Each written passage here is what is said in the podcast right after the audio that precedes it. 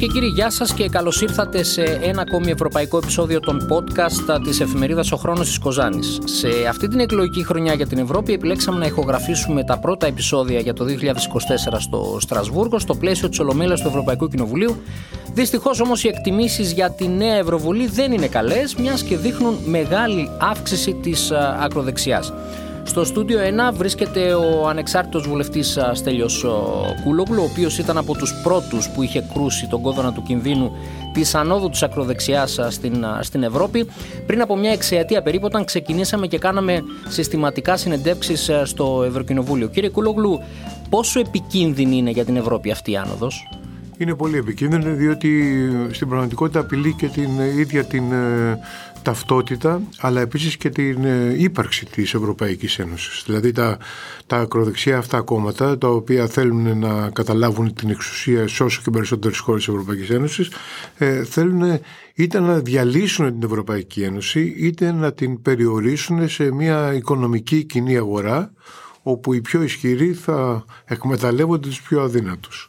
Αυτό είναι ένα, όπως σωστά είπατε, Είχα γράψει και βιβλία ήδη από την προηγούμενη προεκλογική περίοδο γιατί η μπαμπά είναι κακιά, η ακροδεξιά, γιατί η μαμά είναι διάφορες εκδοχές και προειδοποιήσεις δεδομένου ότι η αιτία της ανόδου της ακροδεξιάς είναι ε, γνωστή και είναι και μόνιμη τα τελευταία χρόνια που είναι δηλαδή το γεγονός ότι οι κοινωνικές διακρίσεις ε, μεγαλώνουν αντί να μικραίνουν. Οι άνθρωποι ζουν, καλούνται να ζήσουν χειρότερα από ό,τι ζούσαν.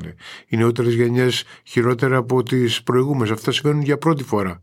Από τον πόλεμο και μετά είχαμε μια πορεία ανόδου, ευημερίας. Τώρα δεν έχουμε. Έχουμε μια πορεία χρεοκοπιών, οπισθοχώρησης, μιζέριας ε, και αυτό προκαλεί οργή, θυμό, πράγματα τα οποία εκμεταλλεύεται η ακροδεξιά με καταλήτη το μεταναστευτικό πρόβλημα.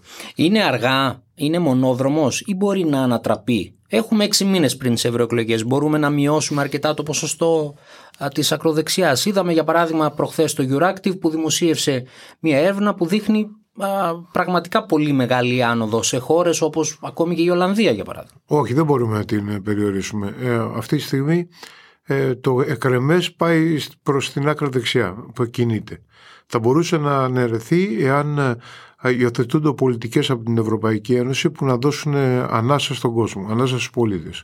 Όταν οι πολίτες είναι φοβισμένοι, είναι σε μιζέρια ταλαιπωρημένοι, ψάχνουν για ακραίες λύσεις, ψάχνουν για μεσίες, ε, ψάχνουν για εύκολα συνθήματα και αυτά τα, τα δίνει η ακροδεξιά.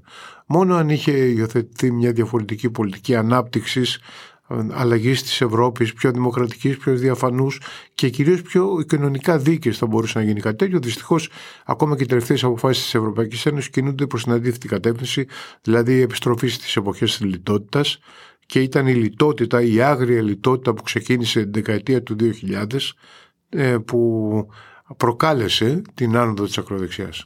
Και μετά τις ευρωεκλογές του Ιουνίου τι, και γιατί το, το ρωτάω αυτό, το ρωτάω γιατί καθοριστικός παράγοντας είναι η πολιτική των ε, συμμαχιών ε, μετά τις εκλογές. Άρα για παράδειγμα τι θα κάνει το Ευρωπαϊκό Λαϊκό Κόμμα ή οι σοσιαλδημοκράτες με τις ε, συμμαχίες την επόμενη μέρα κατά την άποψή σας; Κοιτάξτε, οι σοσιαλδημοκράτες θα, θα κινηθούν στην ίδια κατεύθυνση περίπου που κινούνται μέχρι τώρα, δηλαδή να κάνουν ευρύτερες ε, συμμαχίες από ό,τι υποθέτω ότι θα κάνουν και θα αναζητήσουν συμμαχία και με το Ευρωπαϊκό Λαϊκό Κόμμα, δηλαδή την κεντροδεξιά. Ε, το θέμα είναι τι θα κάνει η κεντροδεξιά, διότι η κεντροδεξιά επειδή είναι καιροσκόπη από τη φύση της αυτή η συμμαχία και της ακροδεξιάς και γενικώς της κεντροδεξιάς και γενικώς η κεντροδεξιά εάν δει ότι ο σχετισμός ε, των δυνάμεων θα την βόλευε να κάνει μια συμμαχία με την άκρα δεξιά θα κάνει συμμαχία με την άκρα δεξιά. Και αυτό έχει δείξει ήδη το τελευταίο χρόνο ο κύριος Βέμπερ, ο επικεφαλής του Ευρωπαϊκού Λαϊκού Κόμματος, ο οποίος φλερτάρει με την ακροδεξιά, πήγε στην Ιταλία, ε, συναντήθηκε και αγαπήθηκε με την Μελώνη, την πρώην θαυμάστρια του Μουσολίνη και είναι πρωθυπουργό της Ιταλίας δηλαδή ε, δεν έχει καθόλου αποκλείσει το αντίθετο ε, μάλιστα μια συμμαχία με την ε, ακροδεξιά άρα όλα θα εξαρτηθούν από το σχετισμό των δυνάμεων και τον αριθμό των εδρών που θα προκύψουν μετά τις εκλογές του, του Ιουνίου. Άρα συμφωνείτε με τις δηλώσεις της επικεφαλής των Σοσιαλδημοκρατών ότι το Ευρωπαϊκό Λαϊκό Κόμμα ομαλοποιεί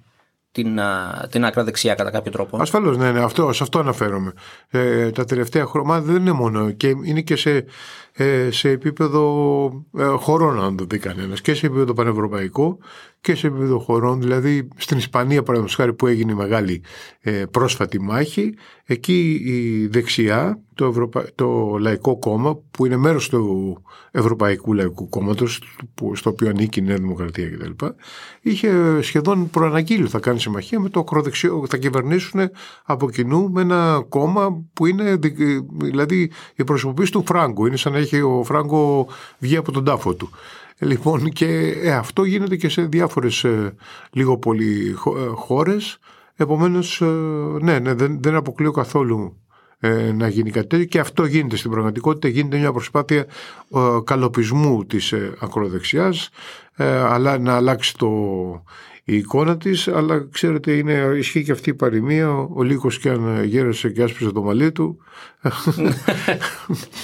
Ε, κύριε Κουλούγλου, πολλές φορές λέμε πως υπάρχουν θέματα στη χώρα μας που δεν παίρνουν τη διάσταση που θα έπρεπε και πως δεν υπάρχει ουσιαστικό αποτέλεσμα. Στην περίπτωση των παρακολουθήσεων, στο Ευρωκοινοβούλιο το συγκεκριμένο θέμα έχει έρθει τέσσερις φορές από τον περασμένο Μάιο.